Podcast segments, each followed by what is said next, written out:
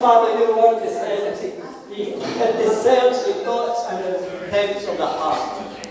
Your word is powerful. And Father, you have written in your word that you've exalted it above your name.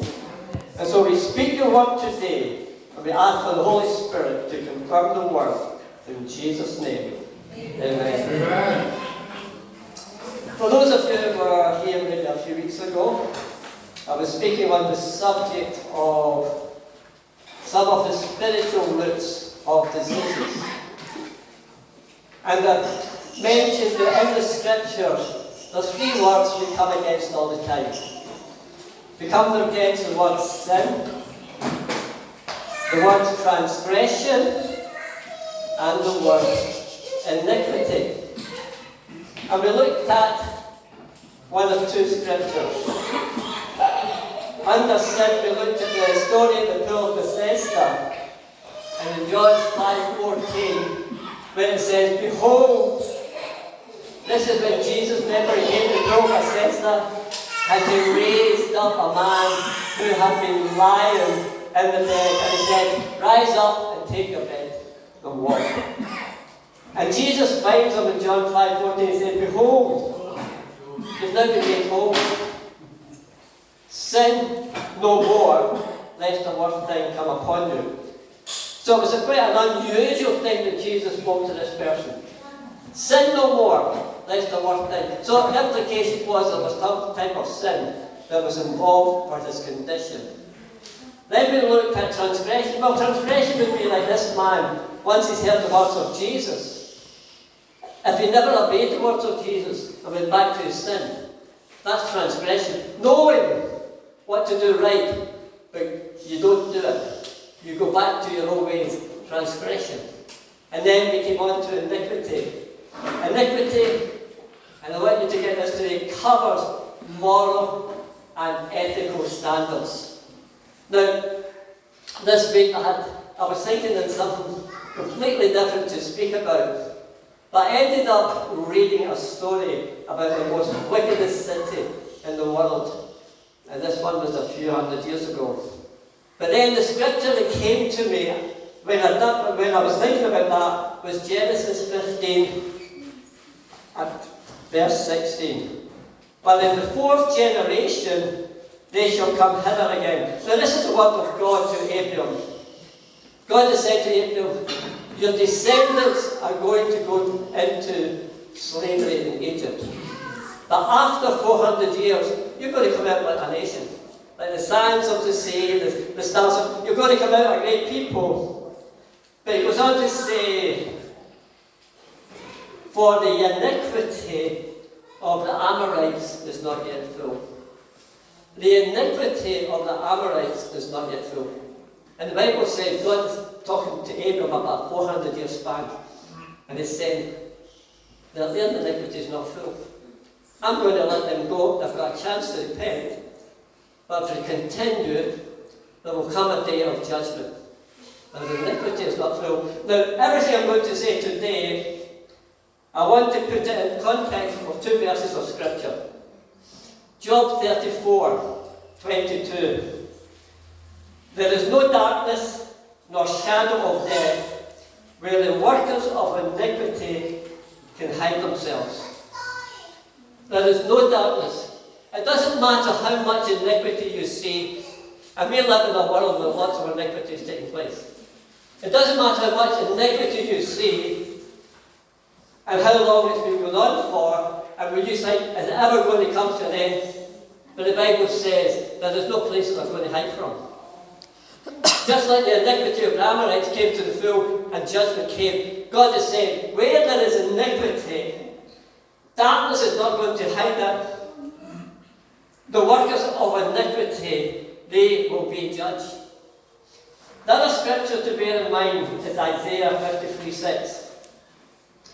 That says, All we like sheep have gone astray. We have turned everyone to his own way, and the Lord hath laid on him the iniquity of us all. So here we've got two contrasts.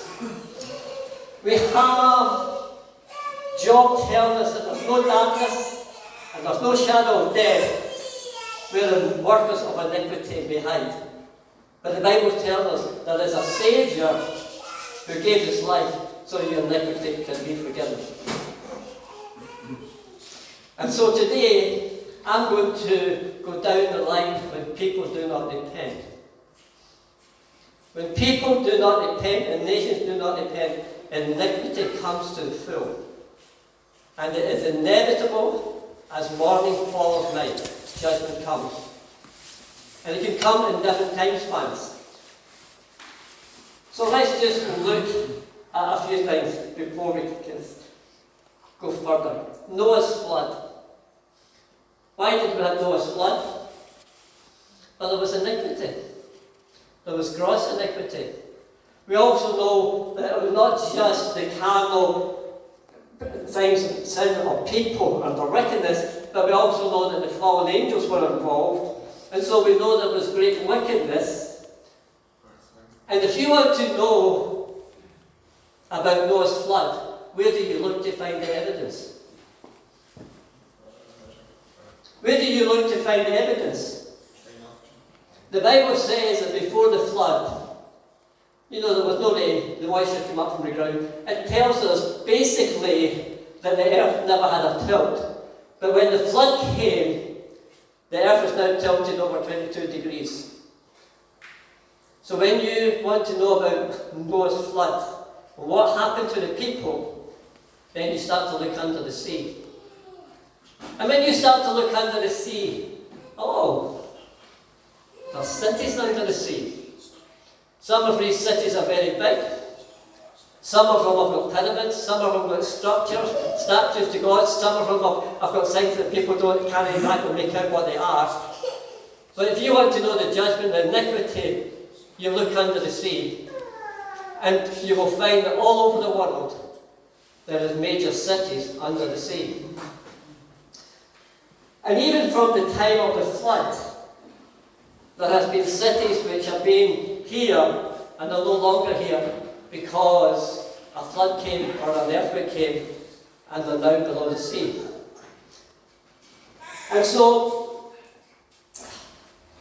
there was a city called Port Royal, Port Royal in Jamaica. And this city was once called the most the wickedest city in the world. You can look it up. Port Royal, the wickedest city in the world. Now I'm going to read an excerpt from you about this city. It says, and while I'm talking about this city, there's another city I want you to bear in mind. Off the coast of Alexandria, there's a, there's a city there called Ekron. And one of the things which you notice about cities which have been destroyed is iniquity was in these cities. Perversion was in these cities. And eventually, like the Amorites, when it was full, destruction came. Now, Port Royal, this is what it says. Henry Morgan, the city's pirate governor, the city's trademark drink was Kill Devil Rum. Pirates would carry the flagons down the street, forcing them into the hands they passed by. It was such a curse as a gift, as the drink was so strong that it had killed thousands through alcohol poisoning. Henry Morgan recruits pirates with a drink burning in their bellies. The pirates became deadly Alexander Olivia Eck Probellin, an expert in piracy in the Americas, wrote of one Port Royal pirate, Ross Brasiliano. When he was drunk, he would roam the town like a madman. The first person he came across, he would chop off his arm or leg, without anyone daring to intervene. Some of them tied or spitting on wooden stakes and roasted them alive between two fires like killing a pig. Then divine intervention. The earthquake, when Port Royal was hit by a disaster so horrible, those who witnessed it could only have described it as divine wrath. a 7.5 magnitude hit the city just before June the 7th, 1692. It was a Sabbath. A watch discovered in 1969 showed it had been stopped at 11.43 a.m. The houses of Port Royal, in a folly straight out of the Bible and the Gospels, had been built on sand. When the earthquake hit, it liquefied what little supported them, and the whole buildings, roads, and people were sucked straight into the ground. As the people panicked, the great tidal wave crashed through the docks, over the city walls, and consequently brought down what still stood. 33 acres of the city disappeared in a few hours. 2,000 people, one fifth of the population, was wiped out. But that wasn't, it wasn't over. In the days to follow, as the bodies of the dead rotted under the sun and were devoured by animals and insects, as they polluted the city streets, disease spread through the city within a few weeks. Another 3,000 died. And just like that, the population, one of the largest and most raucous cities on earth, had been cut in half. The destruction of Port Royal and most parts of the world was seen as nothing short of divine wrath. To have a city so full of wickedness and evil be sucked into water seemed to most like something straight out of the Old Testament. And the orgy of looting and violence that followed seemed like hard proof that these people deserved what God had given them. One survivor wrote that as soon as the earthquake had ended, the town went mad. Immediately upon the cessation of the extremity of the earthquake, your heart would abhor to hear the depredations, the robberies, and violence that were an instant committed upon the place by the vilest and basis of the people. No man could call anything his own, for they that were the strongest and most wicked seized what they pleased.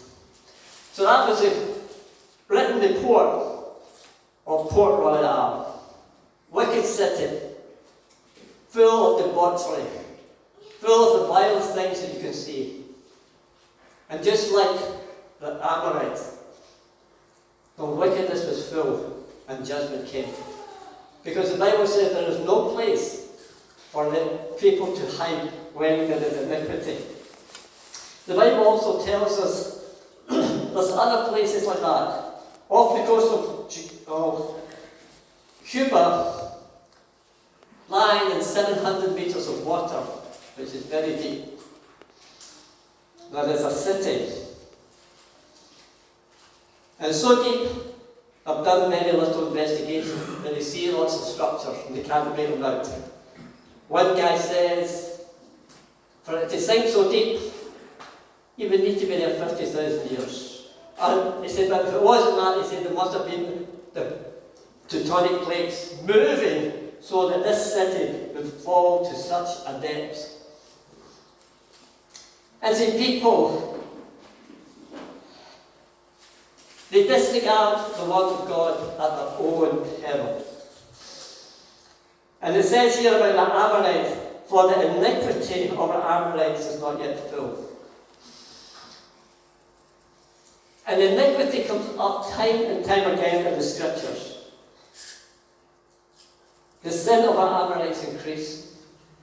If we go to chapters like Leviticus chapter 18, Leviticus chapter 20, it lists for us in great detail all the sin, wickedness, perversion, vileness, and it goes through the list in detail. And it's a passage of scripture you should take and read carefully because all the moral laws of God have always existed. Are some laws that never applied to us, like the laws of the temple, but all the moral laws that were given by God has existed and remain, and you can go and read about them as well in the New Testament. But in Leviticus 18, it goes through all the corruption within families, incest, rape, all the corruption with your neighbours. It goes through everything in detail, God says, don't do that. It goes through all these things, it talks about the sacrifice. Don't sacrifice your kids to Moloch. Don't sacrifice your children to this God. It's repeated again it's in Leviticus 18 and Leviticus 20. It says, Don't lie with mankind, don't lie with womankind. It says, and don't lie with the beast. Bestiality became such a prominent thing when God said to the children of Israel to destroy the people, because that's one of the great sins. And God gives a reason for the destruction of Canaanites. In Leviticus 18:25 says, And the land is defiled. The land is defiled. When you have iniquity, the land gets defiled.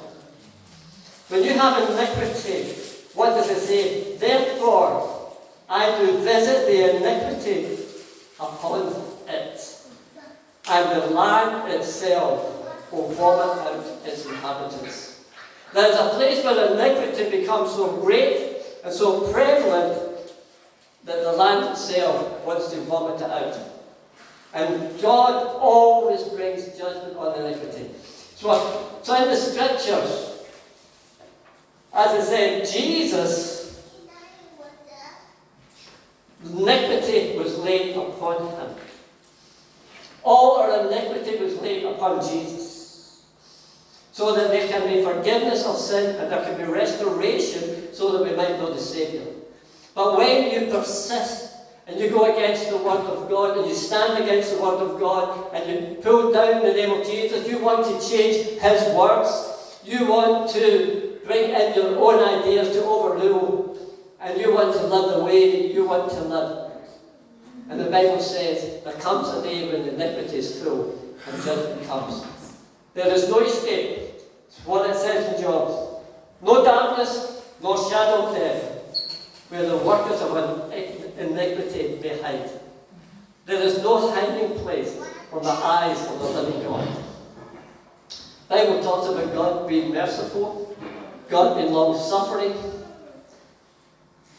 But there comes an end when that long suffering no longer is available to you, and, and judgment on iniquity comes and follows.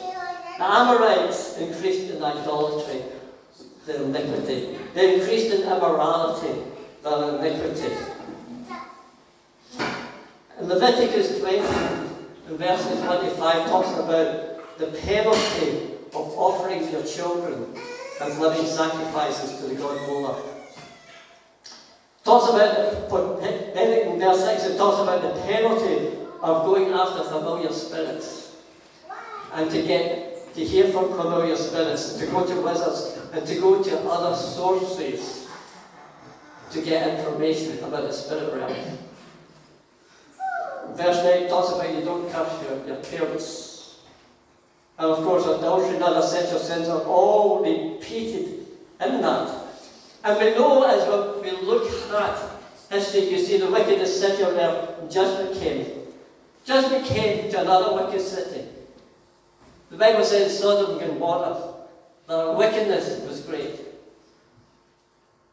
Abraham tried to intercede because God, down to a world of ten people, God was saving because he couldn't even find ten people. Fire fell, brimstone fire, on the city of Sodom and Gomorrah. Now in Exodus chapter 20, verse 5 it says, Thou shalt not bow down thyself to them serve them. And this is talking about idols. For I, the Lord thy God, am a jealous God visiting the iniquity of the fathers upon the children unto the third and fourth generation to them that hate me. So God looks and he discovers there's people who like me, there's people hate me, there's people want to revel in, in iniquity, they want to go and serve other gods. He says, I'm going to visit upon them and upon the children, children, up to the third and fourth generation of regular Hindley. So we've got to know what the Word of God says. Because we are dealing with a God who is a jealous God and will have no other God stand before him. And Exodus 34 7 keeping mercy for thousands, forgiving iniquity and transgression and sin, but by no means clear the guilty, visiting the iniquity of the fathers upon the children. But God forgets iniquity and transgression, for Jesus died to pay that price. But when you persist in iniquity and transgression, there comes a time when judgment comes. And that's repeated in Deuteronomy 5 9. Now in Psalm 106, verse 6, it says, We have sinned with our fathers. We have committed iniquity. We have done wickedly. This is the people of God who were brought out from bondage, given the laws of God. And this is the summation of where they ended up. We have sinned with our fathers. We have committed iniquity we have done wickedly. And the psalm goes on from verse 35 to give you the results of their iniquity. They were mingled among the heathen and learned their works. And they served their idols, which were a snare unto them. Yea, they sacrificed their sons and their daughters unto devils, and shed innocent blood even the blood of our sons and our daughters, whom they sacrificed unto the idols of Canaan, and the land was polluted with blood. A God of great mercy and kindness, a God who brings deliverance, a God who gives them the commandments which are a reflection of his character, a God who brings them to the promised land and subdues all the enemies for them. And the Bible said they turned and they sinned and they ended up sacrificing their children to the false gods. And the land became polluted with blood. And it's not just the nation as a whole, it's not just cities, but we also read about the priest Eli. Because it happens in the religious circles as well. Just because you have somebody in a religious position does not mean that iniquity has not come or is being committed. And in the story of Eli the priest, in 1 Samuel 3 13 and 14, it says, For I have told him, and this is God speaking. Remember, God speaks to Samuel and calls Samuel. And, it, and Eli wants to know all the things that God has been saying to Samuel. For I have told him I will judge his house for the iniquity which he knows, because his sons made themselves vile and he restrained them not. Therefore I have sworn unto the house of Eli that the iniquity of Eli's house shall not be purged with sacrifice nor offering forever. And Eli was a, the priest in the days of the judges. And he had two sons, Hophni and Phinehas. And the Bible said that these two guys were so vile and so corrupt, and they brought such disgrace upon the house of God that the people abhorred even to go to the house of God. They were so turned up because of their wickedness and their vileness and their sleeping around, the way that they treated the sacrifices, everything that they wanted for themselves. And the Bible says Eli was responsible because he never took action against his children, against his two sons. He never took action to stop them and restrain them, but he let them carry on. And so the Bible says, has come before me. Judgment has come. And what happened? The battle with the Philistines. And he sent out the Ark of the Covenant with his two sons. And the Ark of the Covenant was taken by the Philistines. His sons were slain. And when the word came to Eli, he fell off his seat and broke his neck. Judgment comes, and when it comes, it comes swiftly. It happened in the one day. We are dealing with a God who is holy. We're dealing with a God who is righteous. We're dealing with a God who wants his people to be like him. He, Lord, never comes down to our level. He comes to lift us up to his level. And he says, Be ye holy, even as I am holy. I want you to follow in my footsteps. And I want you to come up to where I am because you're carrying the reputation of my name. But be warned don't stay and live in iniquity, because it will be judged. It will be judged. And the Bible talks about the sins of the Amorites, as well as being into perverseness, debauchery.